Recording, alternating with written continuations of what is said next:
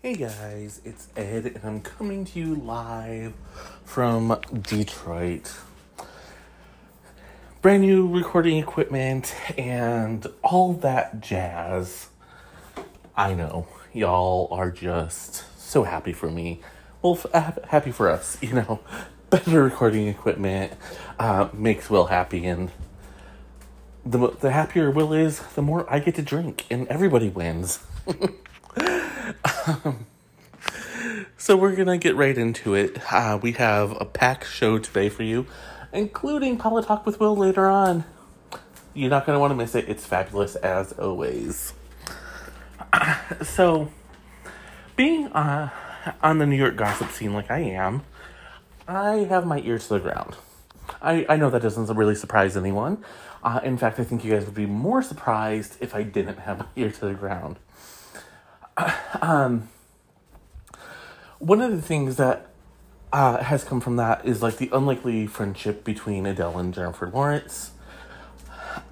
Um, you know, that kind of really took people by surprise, uh, even as I was talking about it, uh, trying to get everyone to understand, like, yeah, these two are really friends. Um, they're both at the top of their game in their respective fields, uh, which I think plays a, a little bit into their friendship, honestly. Um, you know, there there's obviously other things that play into it, but so when I first heard about this, uh, the this next piece of gossip, it was kind of surprising to me. However, after some thought, it, it actually did make a lot of sense. Emily Ratajkowski is not a fan of Jennifer Lawrence's. The two have engaged in a feud. This, despite the fact that they basically run in the same circles. Uh, in fact, their group of friends have a rule where the erstwhile Katniss Everdeen and the uh, the model cannot, under any circumstances, be uh, invited to the same social event.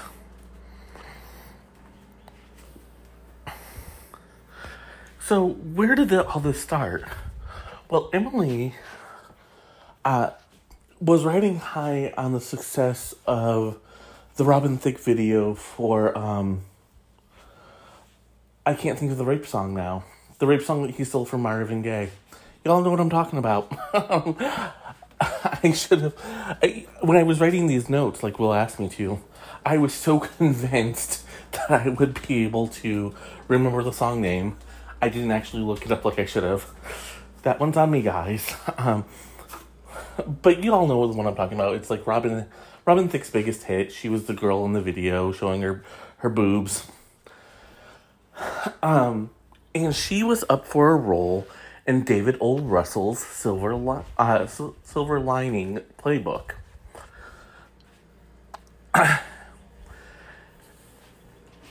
now, David O. Russell was not quite sold on her, and he had actually wanted an actress who had um, more acting chops.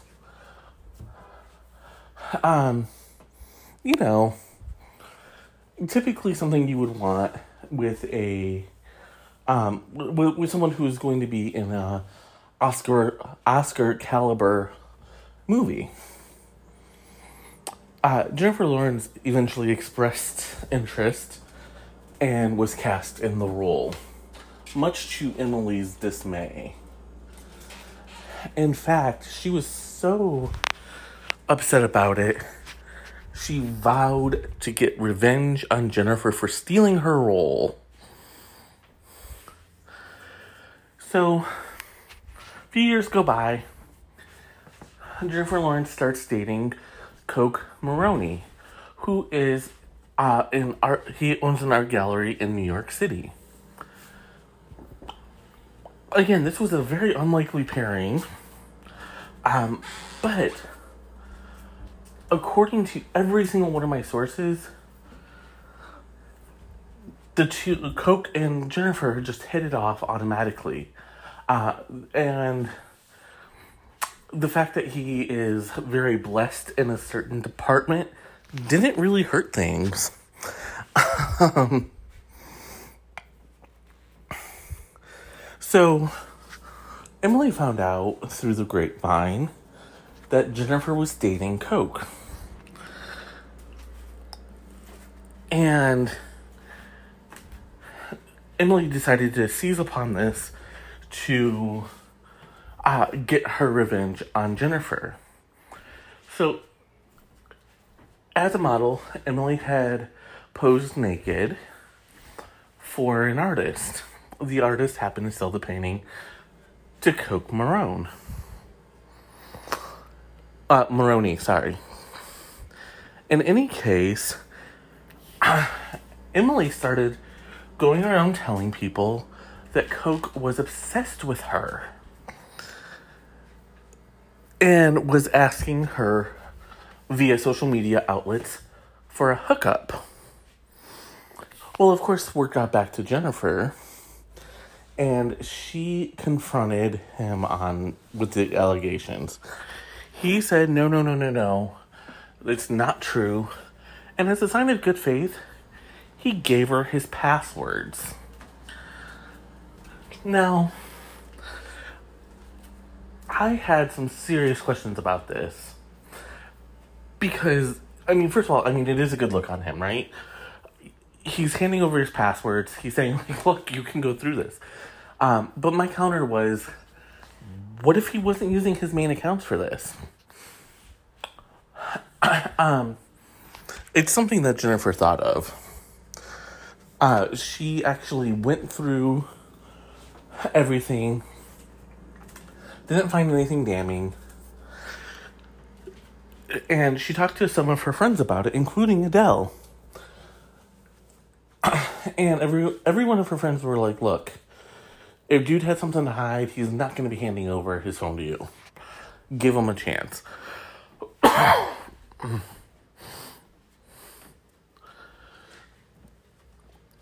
So one of the friends actually got screenshots from Emily and gave them to Jennifer and said, I don't know what you want to do with these. I don't even know if they mean anything, but here you go.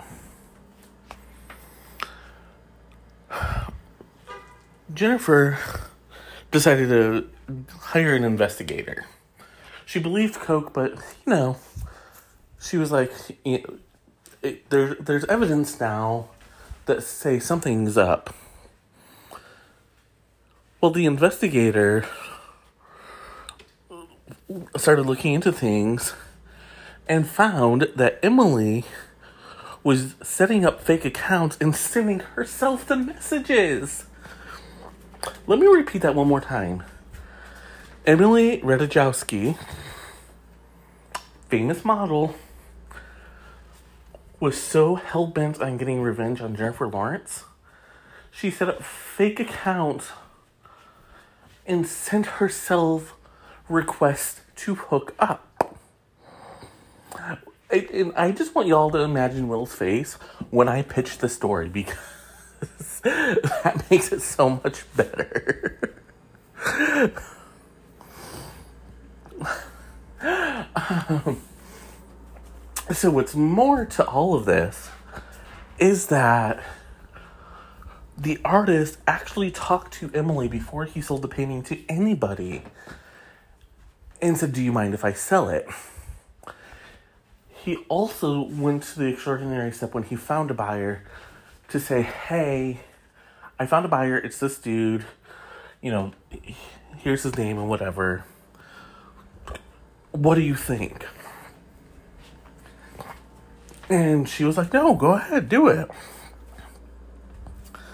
And she even signed a waiver saying that she was not going to pull any of this uh, stuff, any of these uh, stunts that she pulled. She wasn't supposed to because she signed an agreement saying that she wasn't going to accuse anyone of anything. So, to say she's turned um, turn some of the social, the New York social scene against her, it would be an understatement. Uh, and once again, of course, Jennifer Lawrence is coming out um, looking pretty damn good. but we are going to stay on top of this story uh, and see what else develops from it. But for right now, I'm going to take a break and I'll be right back. And I am back. So, back in February, we had the exclusive that Chris Harrison would not be rejoining the Bachelor Nation. Uh, it was all about trying to uh, come to a settlement with him and getting him to bow out gracefully. Still didn't happen, but we did learn last week that Chris Harrison is not going to host any of the Bachelor shows going forward.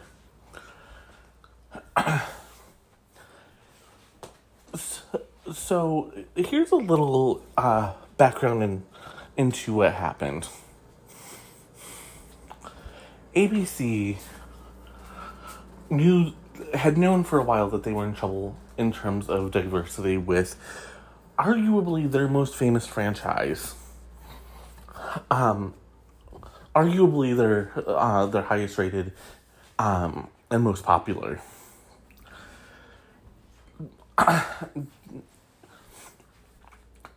they needed to find a way to um, cut the costs though because ratings have been falling uh, and this is true across the board um, if you look at where if you look at ratings uh, where they were and where they are now um, you'll see a huge just decline um, partly because nobody watches uh, live TV anymore, and partly uh, because um, we went from basically four channels to literally thousands, in, including places where you can. There is no schedule. You can just pick it up whatever you want to watch, and watch it whenever you want to. And if you miss an episode, or if you if one of your friends get you into a show, you can um, go back to the beginning of the show and watch from the very beginning and kind of see the how it evolved. But broadcast networks, uh, even cable networks, don't really allow that. so, um, there's been a very steady decline. Now you still get a a hit here and there. Um, the Masked Singer, um, uh, The Bachelor, any of the Bachelor franchise.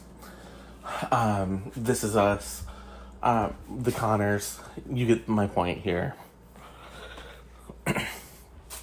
so, with uh, with The Bachelor and, and his any number of spin offs, they're usually fairly cheap to produce. but the cost was starting to escalate.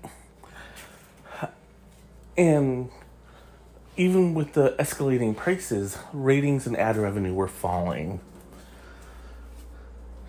And ABC went to Warner Brothers, who owns the franchise, and said, Hey, obviously we want to stay in business with you, but we got to do something. Well, their first thought was to bring on the first black bachelorette and the first black bachelor. Ratings for those seasons didn't really do anything. They didn't go up, but they didn't go down. And then, uh, as as the Bachelor season went on, there was a big revelation that uh, one of the girls who was vying for the bachelor's heart had actually taken pictures on the plantation uh, and, and antebellum. And everyone was all up in arms about it. Chris Harrison went on Access Hollywood uh, with with uh, the woman who had um, served as the first black bachelorette and had uh, had a conversation with her where he basically said things were different in 2018. We didn't know better. A firestorm of controversy enveloped him, and he had to step away from his hosting duties for for a time. Now, here's where things get muddy, but we've had the inside track since the very beginning. Other outlets said that ABC and Warner uh, and Chris Harrison himself just wanted to ride out the controversy. They figured that it would blow over and he could resume he could resume his hosting duties um, within just you know a season or so. But it didn't happen. And it didn't happen for a couple of reasons. First of all what he said was just ludicrous. Uh, and nothing will convince me that he didn't know how ludicrous it was. Um, and he was just trying to play company man um, but he he started um, talking more and more about you know forgiveness and and whatever. Behind the scenes, ABC and Warner Brothers noticed, hey, without his salary, the show actually enters back into a profitable uh, margin again.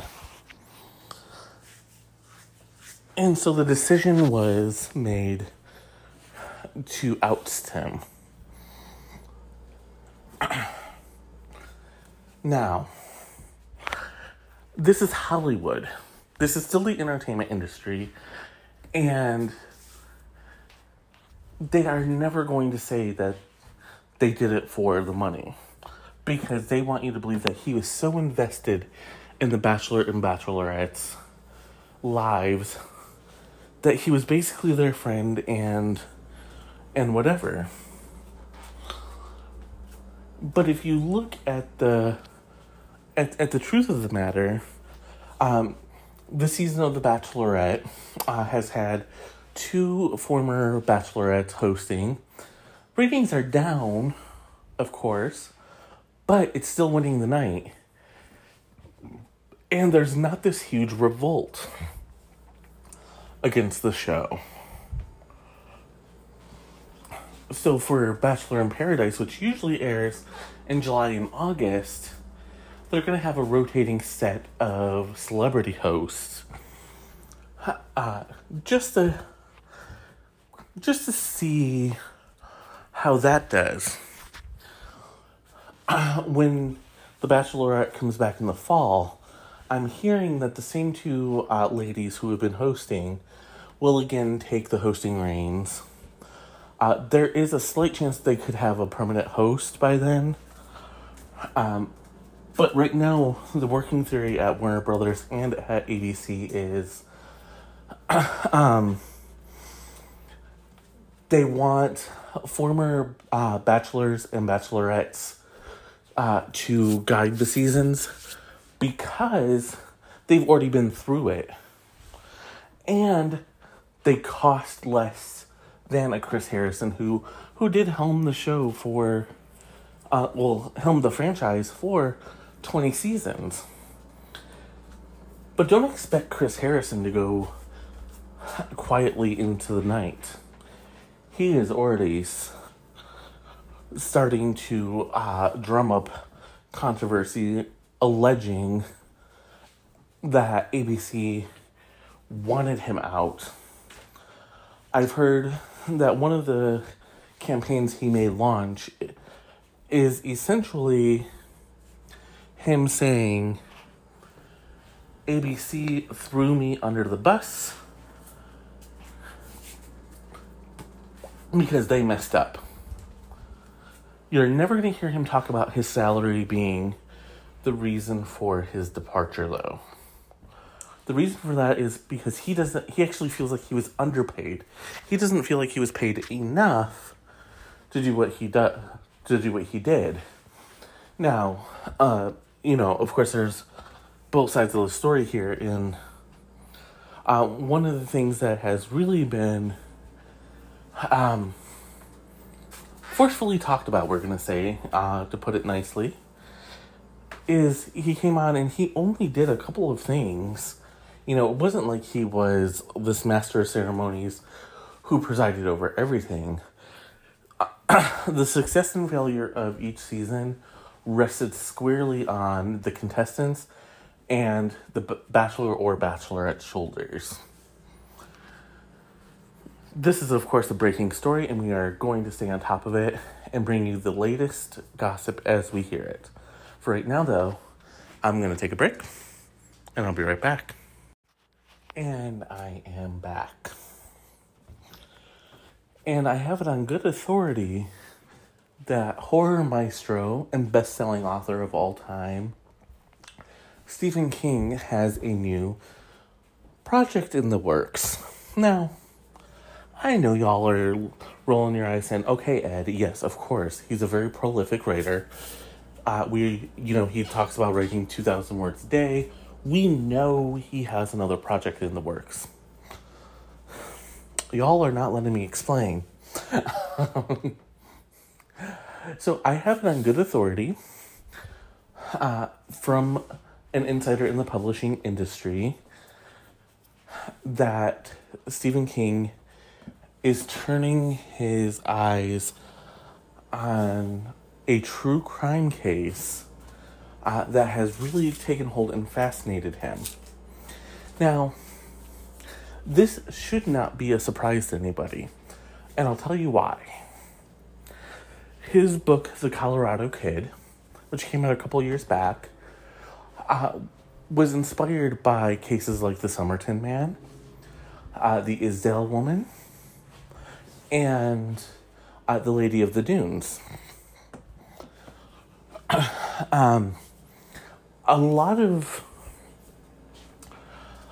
a, a lot of publications falsely claimed that the Colorado Kid was um, a completely fictionalized, uh, including a change of setting, uh, version of events of the Somerton Man. However, King has said that he was inspired by a lot of these cases and had to, you know, throw his own little twist onto it. And so, therefore, uh, it is completely inaccurate to say that the Somerton man was fully, uh, fully um, responsible for the Colorado kid. So, before y'all ask, I was not given the exact case that he's working on. But what I do know is a couple of things here. Uh, his son, Joe Hill, uh, rose to infamy in the true crime community because of a theory he uh, posited for the Lady of the Dunes. Uh, uh, for those of you who don't know what the Lady of the Dunes case is, I'm going to just do it really fast. Um, and at some other point, I'm going to talk Will into letting me do uh, a, a, full episode, um, either of this case or of uh, cases like it. But for the moment, let's just do this real fast. Lady of the Lady of the Dunes um, was a lady who was found in the summer of 1974. She had been killed. Uh, her hands were cut off and she was strangled. Uh, uh some of her teeth were pulled out. Uh, we're guessing f- um, for identification purposes. There's never been a solution to this case. uh, to the woman's identity or to who killed her and why. So, with that kind of out of the way, Joe Hill was watching uh, the 40th anniversary uh, uh, edition of Jaws, and he found a woman who looked just like the composite sketches of the Lady of the Dunes. Joe Hill is, of course, Stephen King's son. So, one of the biggest bets that we have going right now is that Stephen King might be working on this story. Uh, it happened in Cape Cod, so it's very near and dear to him. Um, you know, he most of his settings are in New England, so uh, that definitely bolsters the chances that this is something that he uh, he would be interested in. Uh, and as I mentioned, he uh, did base um, some of his book, The Colorado Kid, on on this case. And it is one of the only cases where I kind of asked my source um, if it was this case that I didn't get immediately shot down.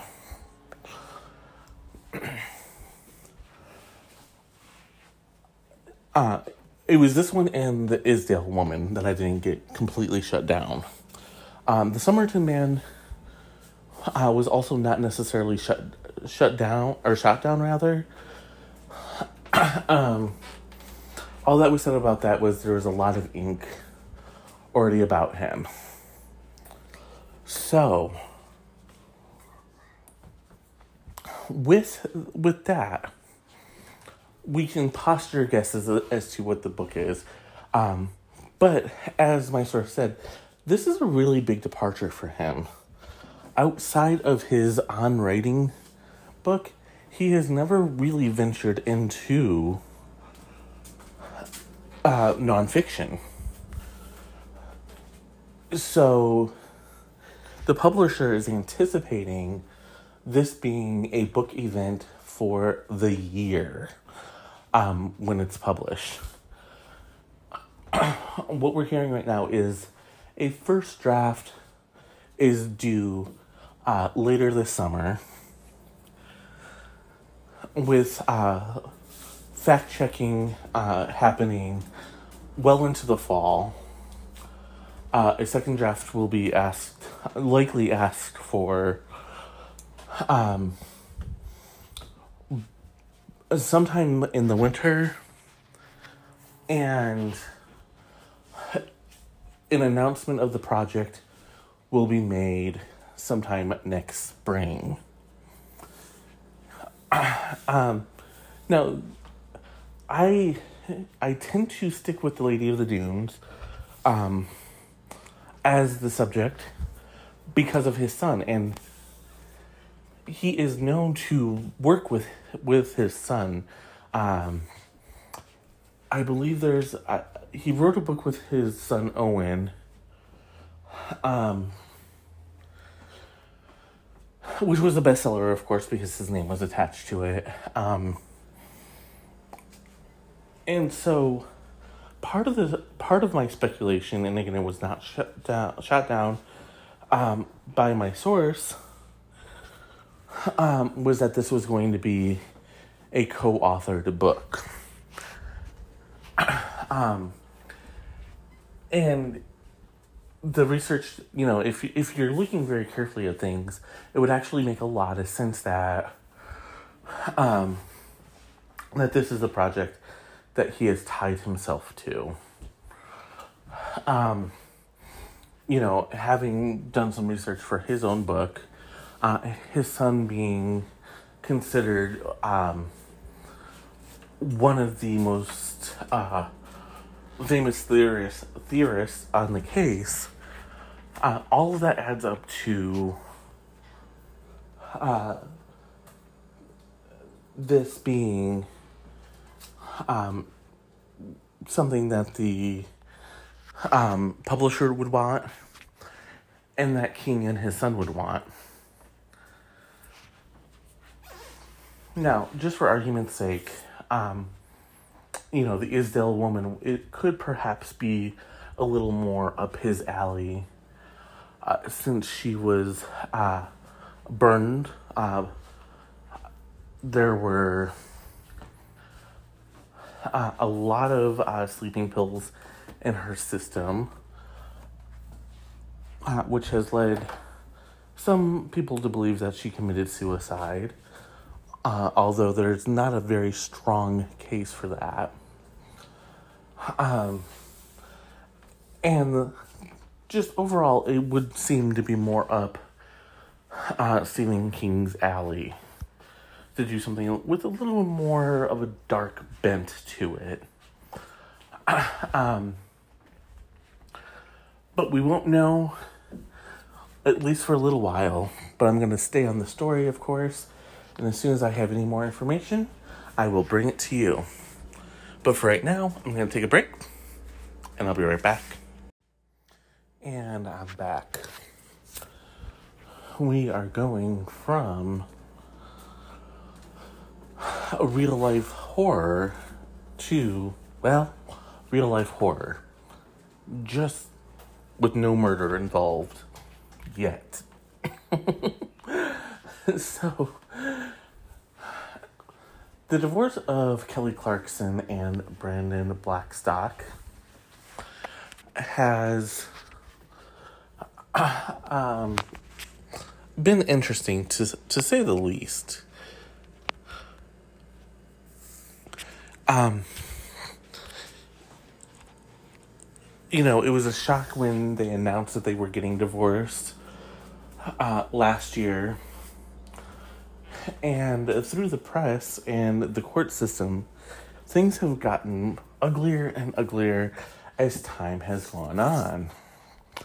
Uh, it started with Kelly's former father in law and Brandon's father suing her for breach of contract, saying that she owed him $1.6 million uh, in fees.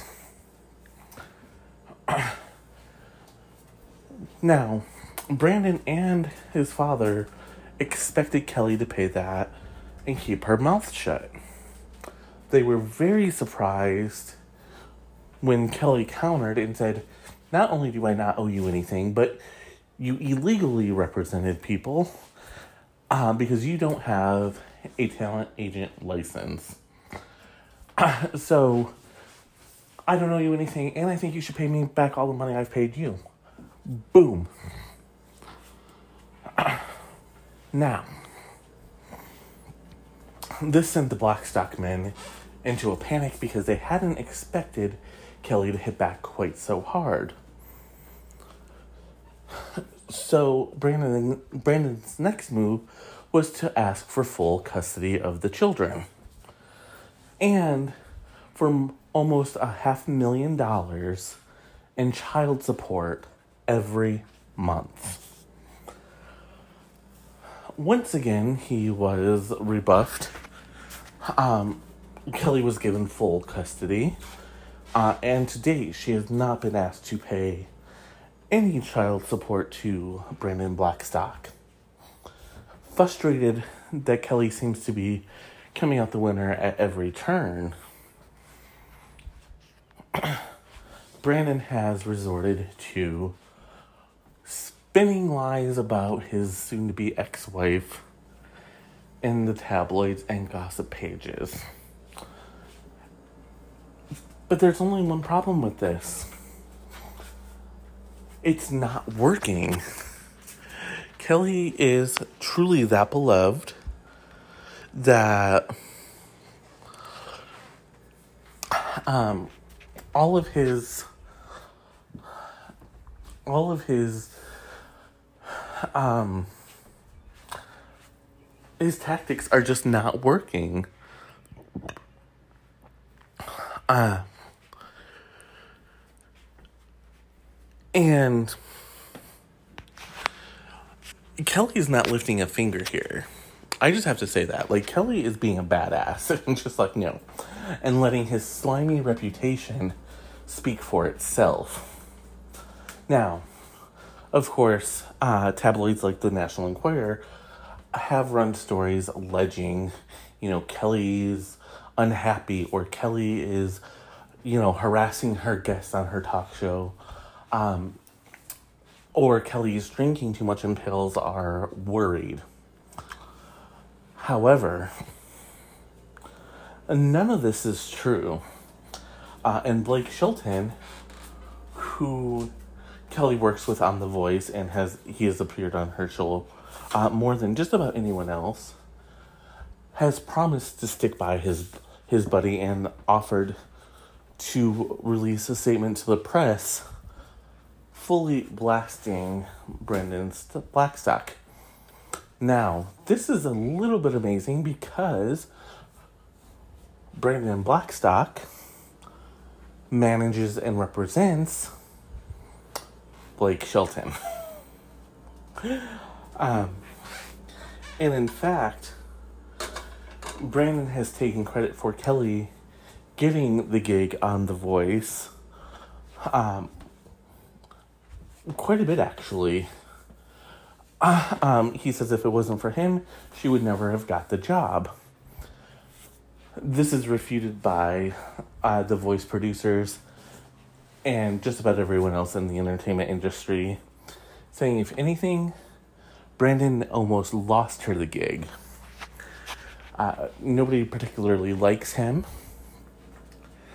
And it is widely believed that the voice moved in and snatched her up uh, with a very generous uh, compensation package because she was about to sign on the dotted line with ABC rival American Idol.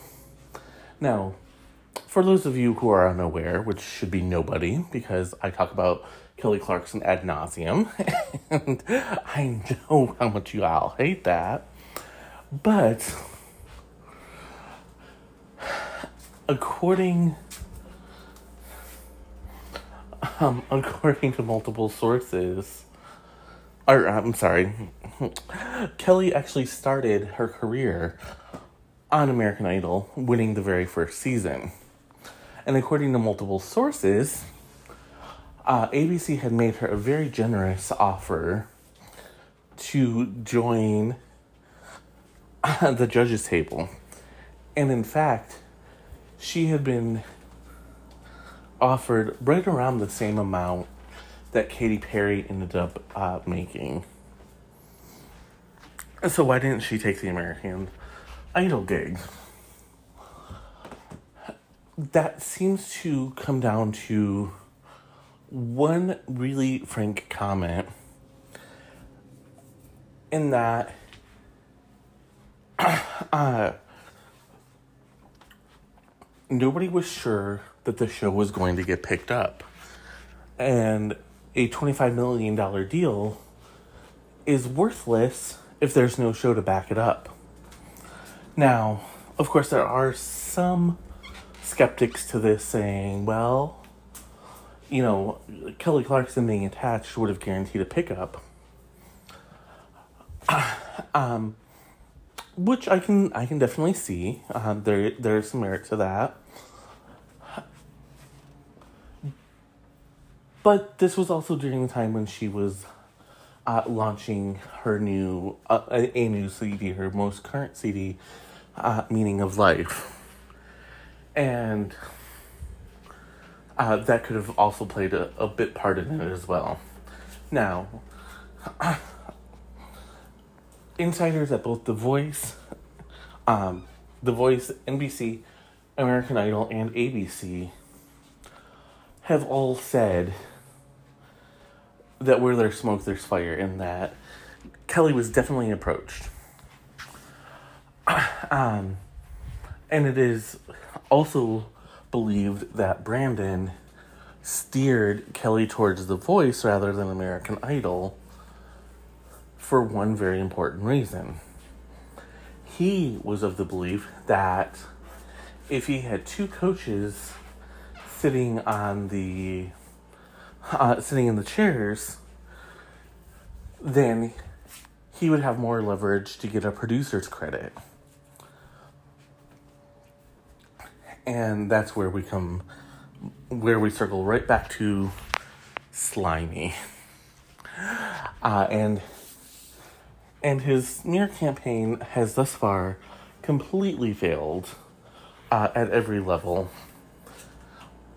um, and it's not really much as much of a surprise to anyone that uh, he's using these tactics uh, and that he is attempting to um, that he's attempting to do this because he is jealous and resents Kelly's success.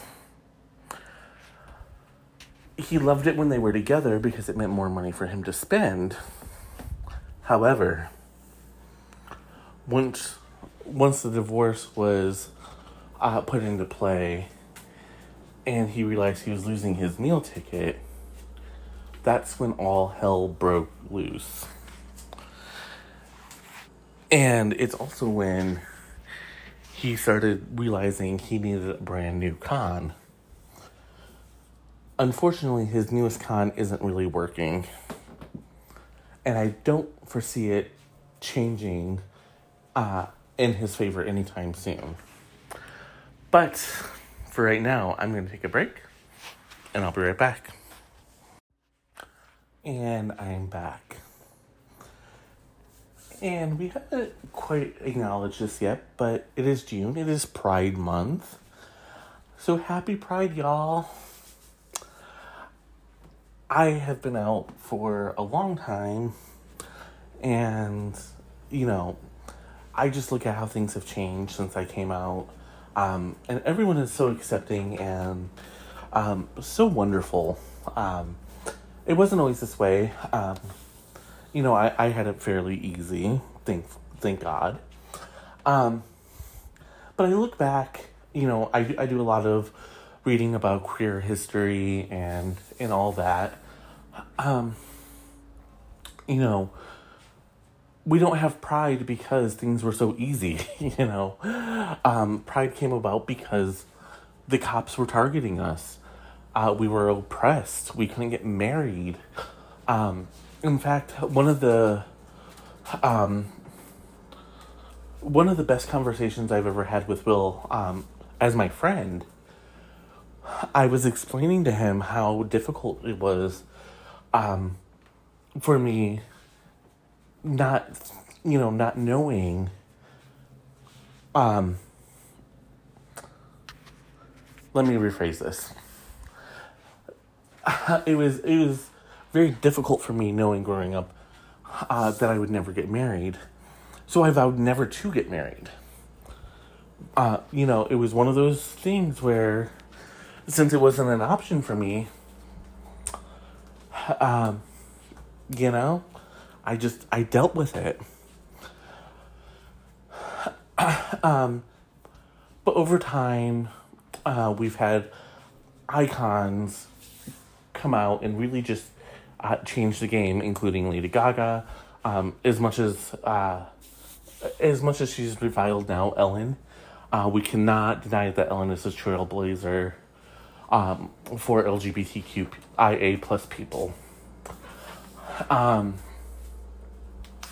Neil Patrick Harris, uh, Billy Porter. Uh, you know, and, and the list goes on. Uh, those are just some of um, Adam Lambert. Those are just some of the people that come to mind um, currently. Uh, George Michael, even. Um, and we are now living in an era where a lot of conservatives allege that people come out just to help their career rather than it hurting um, Demi Lovato came out as uh, non binary. Uh, I believe Miley Cyrus is uh, identifying as pansexual. Um, I cannot remember his name right now. Um, but he's going to be Ezra Miller. Uh, has identified as non-binary, and I believe, um, I I believe pan. Um, but the point is, uh, conservatives are now saying like if you come out, you automatically get a career in Hollywood and whatever. Let me tell you, it is not really that easy, people. Um, if it was really that easy, Drunk Gossip would be the number one podcast in the world, and I'd be raking in millions. And I wouldn't be hustling at every turn. I'm just saying. Okay. um, but um, I read a story uh, the other day, and it really warmed my heart. Uh, David Archuleta, who competed on season seven of American Idol, I did an Instagram post where he came out as part of the LGBTQIA plus community. Uh, in the post, he said that in 2014 he came out as gay. Uh, but that didn't quite feel right um, because, in his words, he felt an attraction to both genders, or the same amount of attraction to both genders, uh, which was not very much. Uh, so he said, you know, he might be asexual. Um, and, and he just talked about, you know, being himself and all that. And it really struck a chord with me uh, that this this man has had such a really um, tough time dealing with uh, trying to discover who he is, but he's still coming out and trying to help people. Um, you know, and one of the things that I've always uh, said to people is I believe sexuality is on a spectrum. Um, nobody is completely straight. No one's completely gay. Um, and you know, despite my younger self being a douchebag, bisexuality does exist. Um, and it's not 50 50. Uh, you know? And, but I look at things, and first of all, the more you know, I think really uh, helps to guide the way. Knowledge and education are most definitely essential uh, pieces of light to, to help guide us to where we need to be. There is no other way to say that. Now, I also want to point out that there is um, there is a divide in the LGBTQIA plus community where there are some gay men who don't believe that bisexuality exists. There are some lesbians who don't believe it. Um, there are some people who fight about um, asexuals or whatever. The only group that needs to be excluded from this community are the pedophiles. Pedophilia, not part of our community. Never was, never will be. But everyone else, come join us, you know? Um, my own journey, I kind of went through a little bit of the same thing uh, that David Archuleta is going through. Um, you know, he talked a lot about how his Mormon faith plays a, a significant role here uh, in, in help shaping not only who he is, but his views on sexuality and sexual orientation. And I wrote, um, I wrote a piece uh, a cu- about a month or so ago where I talk about my own um, my own coming out stuff. Um, I did it under the um, the blanket of Colton Underwood coming out. Um, but essentially, I was told by two different priests that if I chose to be gay, I was going straight to hell. And wherever those priests are now, I hope they are kissing the devil's fanny in hell for what they did to me and other gay people. God may forgive, Joe Biden may want to lower the temperature here, but not me. Fuck them and fuck any religious leader who uses the punishment of hell to keep a scared person in the closet. Let them burn like the motherfuckers they are.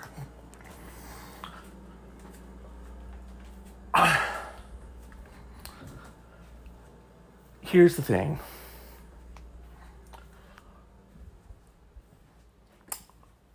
This hate towards the LGBTQIA plus community doesn't stem from anything that's actually in the Bible.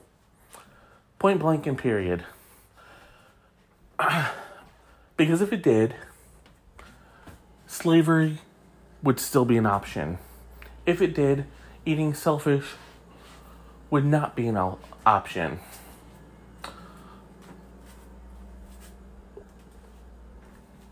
And if these people actually understood what the Bible was saying, when it with the passages that they're citing, the, the passages are actually citing and saying, don't be a pedophile. But that doesn't fit into the narrative of the Christian conservative right or other assholes who think that it is a sin to be anything other than straight, white, cisgendered, and rich.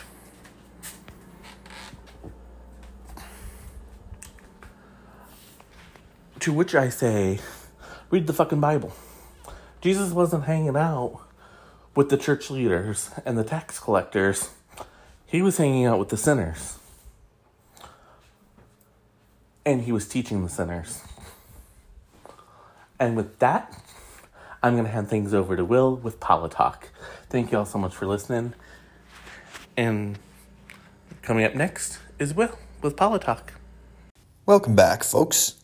I'm producer Will, and this is another questionably exciting episode of Politalk. Nationally and internationally, this was the week of no, with most of our major stories concerning stalled political initiatives, rebuffed international advances, and in one case, is the rejection of a long-time leader's grip on power. Let's get started at home.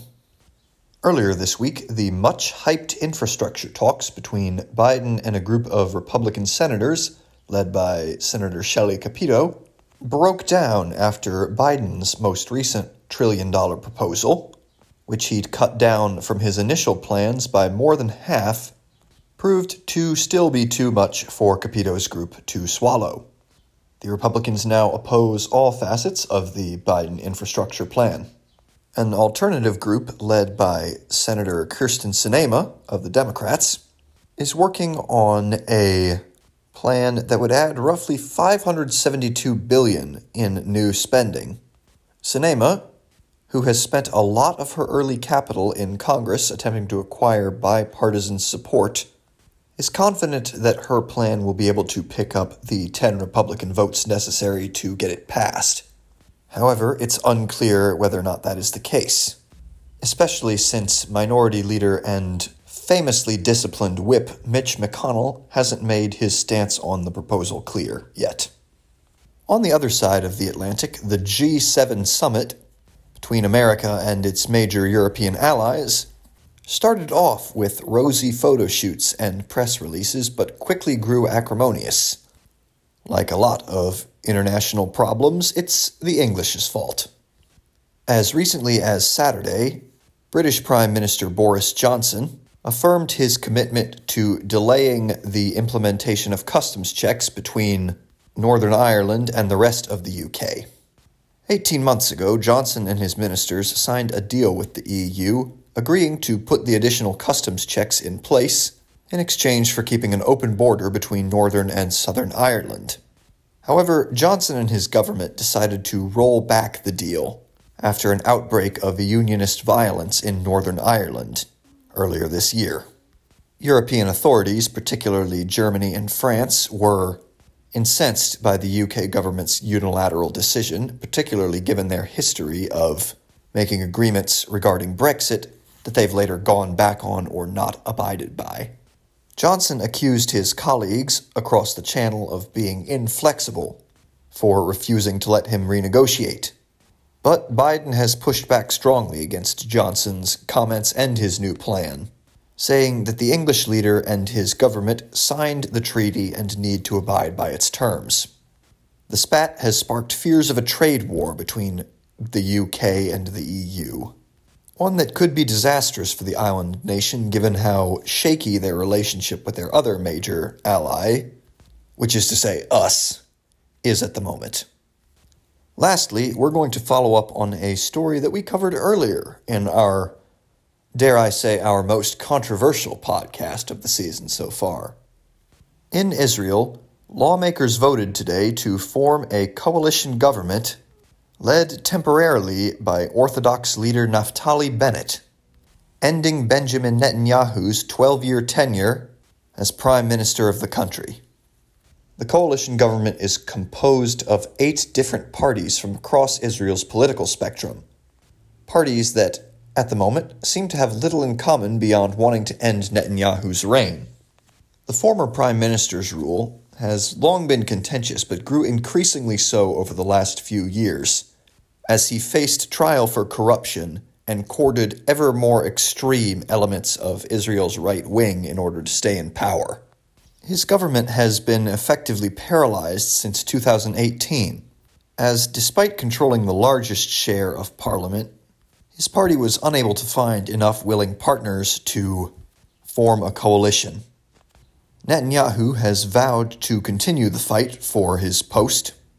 He called the new coalition a dangerous left wing government, saying that it didn't have the strength to stand up to Iran or to the US, and hoping that its leaders will ruin the economy as little as possible so that his party can fix it when they return. Israeli political observers, however, expect his continued presence in parliament to help the new government out significantly, as aversion to his policies and style are the principal factors uniting the governing coalition at the moment. And that's all for the week of no, folks. Tune in next time for updates on whatever fresh hell rose up while this episode was in post. Thank you all for listening, and as always, cheers.